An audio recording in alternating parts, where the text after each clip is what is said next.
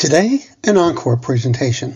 Welcome to People Tech, the podcast of the HCM Technology Report. I'm Mark Feffer.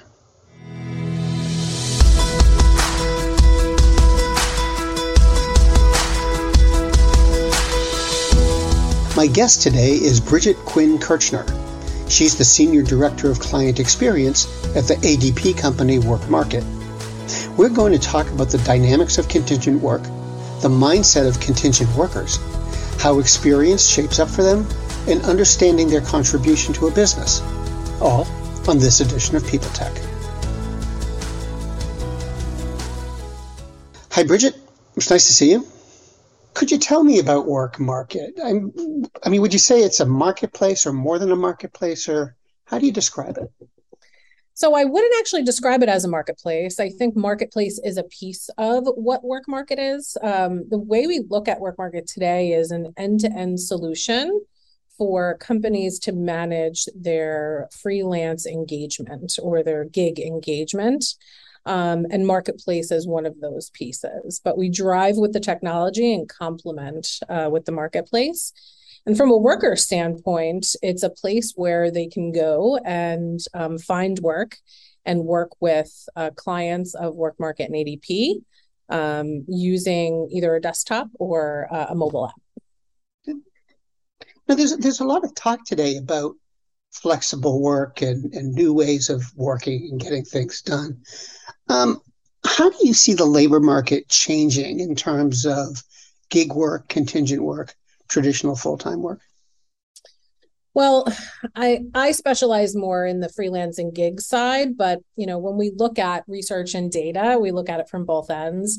And freelance isn't new by any means, and the concept of freelance. Um, so we've had a steady incremental growth um, for as long as I can remember. There have been new freelancers joining the gig economy. Um, but what we found was in this like post pandemic, post COVID world, um, a lot of people have taken a step back to consider what they want to do, um, whether it's a work life balance, uh, live to work versus um, work to live. And um, a lot of people are making choices to move toward freelance economy. And what we see is you know today if you look at it in, in 2022 about 40% of the workforce today is is considered freelance. It's about 66 million people. And we're in the next five years the research is telling us that about 51% of the workforce will be freelance. So it's just over half in the next five years. But that's really incremental growth that continued kind of consistent growth.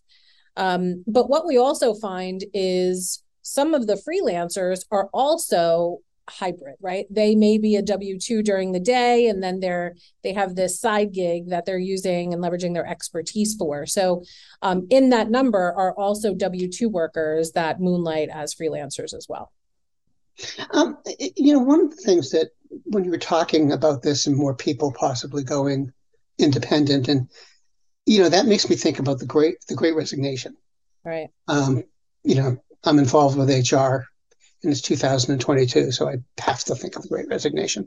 Um, could you tell me about the Great Resignation? Um, the thing I can't figure out is how are office workers, you know, rank and file office workers, able to put off going back to work for as long as they seem to be doing or are allegedly doing? You know, I think that's a great question. And it, it goes back a little bit to what we talked about earlier, where uh, we are in a in a situation right now where talent is leading the way a bit, right? Um, a lot of our businesses are in need of really skilled labor, and leveraging that skill set sometimes means flexibility, but that flexibility doesn't work for every business. So that really reinforces the need and the, the value of a contingent workforce. So a mixture of your W 2 workers, your freelance workers, as well as some temporary associates as well. So um, that value really drives through because that that you know work from home and flexible model may be a plug and play for some companies but really not for all sometimes. For employers what's the takeaway with that? What the research tells me and, and how we work with our clients at work market um, is we we help understand what their business goals are and understand their company's brand and philosophy and their values. And what we encourage is this variable talent model. So Um, our clients have come from different industries with different goals and different focuses. Therefore, they need different talent. Um, but what we see across the board is a consistent theme of they really need the right talent at the right time for the right price. Sometimes that means it's a W 2 worker. Sometimes it means it's a freelance worker. And sometimes there's something in between. Um, but what we really focus on with them is what they need for their business. And that variable model is really a theme throughout all different businesses that we work with. So we encourage the leverage of that and understanding where you need to push and pull, and then helping them to build out that model from a contingent workforce perspective. Are, are they particularly excited by this, or is it just another sort of business issue to navigate?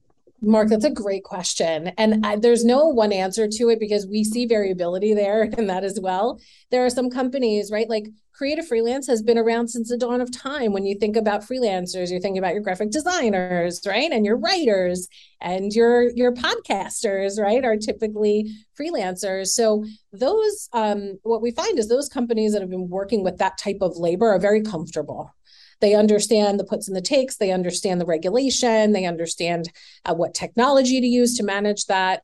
But that's not true across the board for everyone. And there are also new instances and new industries that are getting involved in freelance and wanting to adopt this model, but it's it hasn't been done in their industry yet. So they are, you know, the transformation clients that we work with that are ready to take that plunge because it's the right thing for their business and they see a fit there. But sometimes that takes more work, right? And and we need to help them build out. So depending on what industry they're in and where their business is today, sometimes it's very comfortable and they're excited and ready and other times they're hesitant um, and especially when we talk to their legal departments right? It's really important to make sure you understand the regulation and how to engage with these workers and how to make sure you're um, leveraging their expertise. So leveraging technology like Work Market allows a company a little more risk mitigation comfort and transparency into managing that whole process it, it also must make the idea of employee experience difficult, um, where you've got more part timers in one way, shape, or form coming in. You want to make sure that they like working for you, um, but then they might go out for a while, come back, they're only there 10 hours a week or something like that. How are companies dealing with that? I mean, are they taking that seriously? Um, or are they just sort of saying, okay, these are these are part-time people. We're just not going to worry about them. Well, we have to be careful there because gig workers are not part-time people, right? Gig workers are assignment based. They are um, very goal focused on a task or a series of tasks that they're completing based on their expertise. So, how you engage with them, I think, is evolving as well, right? Uh, if we go back to what we talked about earlier, people are really evaluating um, how they work when they work and how you know what that flexibility looks like so a lot of choice comes in just like you would with a w2 full-time worker. They want to understand what your brand is. Can they get behind your brand? Do they understand the kind of work you do? Do they understand their contribution to your business? And therefore do your employees also understand the freelancer's contribution to your business? Once you start to build that relationship you'll see that that transition or that kind of variability becomes less cumbersome because you've built a relationship with that worker that individual and they now have a connection to your company in the most compliant way possible. But then that engagement turns into something that you can rely on right? And then you have an expert in that field. And and as well your employees see the benefit in that because sometimes that's work that they don't have to worry about because there's someone else handling that that part of the business. Well in, in hiring these folks you know for gig work must be is it well let me ask is is it becoming more competitive um, in this labor market or absolutely yeah, I think engaging and what we see is engaging talent across the board, regardless of their classification, is very competitive. The good ones will stick around if you have the right connection with them. Um, if you are able to um, trust and rely on their expertise um, and really have a good feedback loop, right? So, you know, part of sometimes what we don't see as a best practice and we highly encourage is you're working with this worker take their feedback. Were you a good communicator? Were you clear on what your expectations were? can we cut out a few steps of back and forth messaging because we stated what needed to happen in the beginning and therefore that turns into more of a retention so when i need to call upon mark for uh, something. I know what he's good at. We already have a relationship.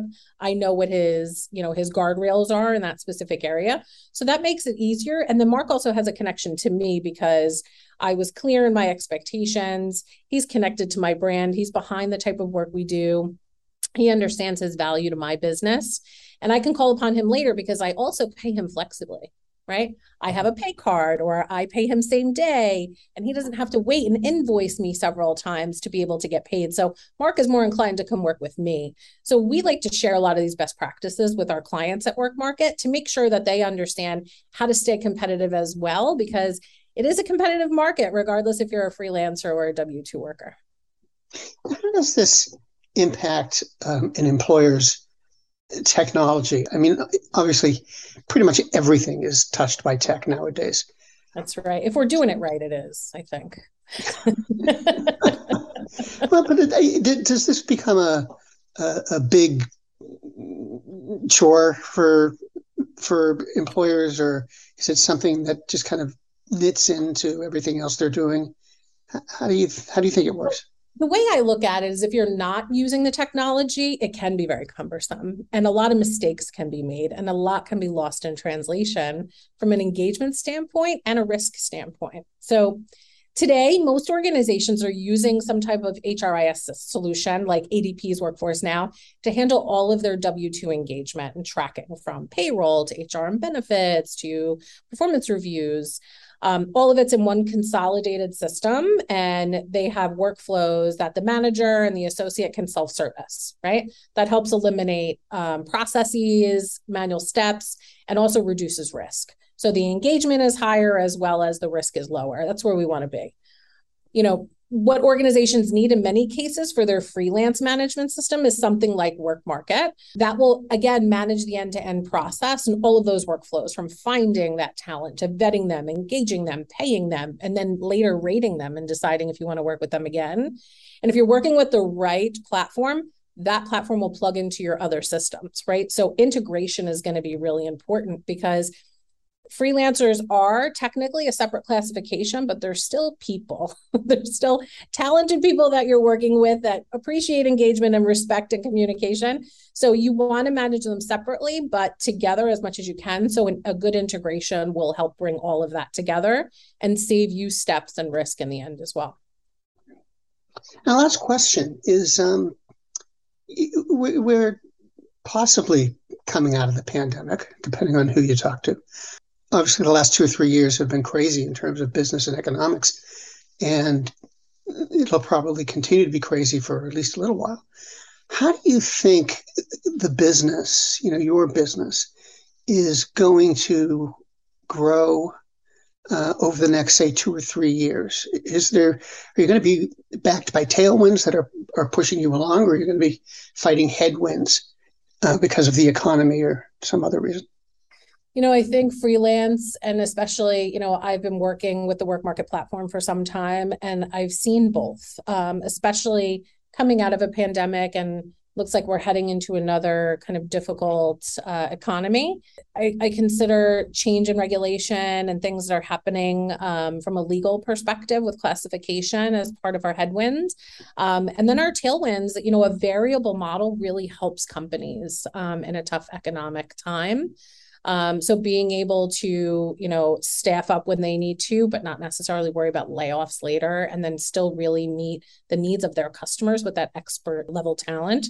So I, I think it's a little bit of both, um, especially going into this. But um, once you have your guardrails established, that really helps mitigate some of the risk of the the headwinds that we talked about about um, changing regulation um, and then using some type of technology to manage all of that. But I think we're we're going to see a little bit of both as we continue to head out of hopefully this this post pandemic and into a more challenging economic time. Well, Bridget, thanks very much for sharing your time and thoughts today. Appreciate it, Mark. Thanks so much for having me.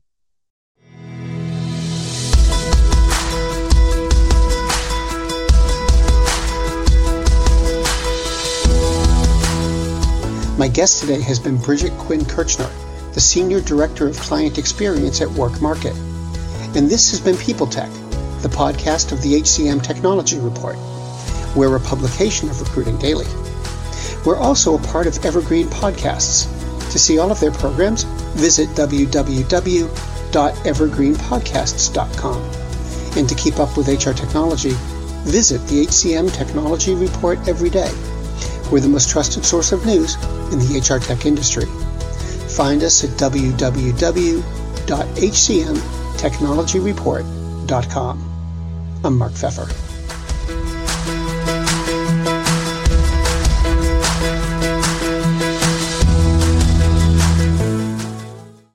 Do you love news about LinkedIn, Indeed, Google, and just about every other recruitment tech company out there? Hell yeah. I'm Chad. I'm Cheese. We're the Chad and Cheese Podcast. All the latest recruiting news and insights are on our show. Dripping in snark and attitude. Subscribe today wherever you listen to your podcasts. We, out. Welcome to Don't Retire, Graduate, the podcast that asks you what you want to be when you grow up so you can graduate into retirement with a purpose and a passion, whether you're 25, 85, or any age in between. Gain actionable financial and mindset tips from your favorite authors, podcasters, and influencers to help you reach that exciting next chapter. Listen now and start building your path to financial freedom and reframing what retirement can mean to you. This is your host, Eric Brotman, reminding you don't retire, graduate.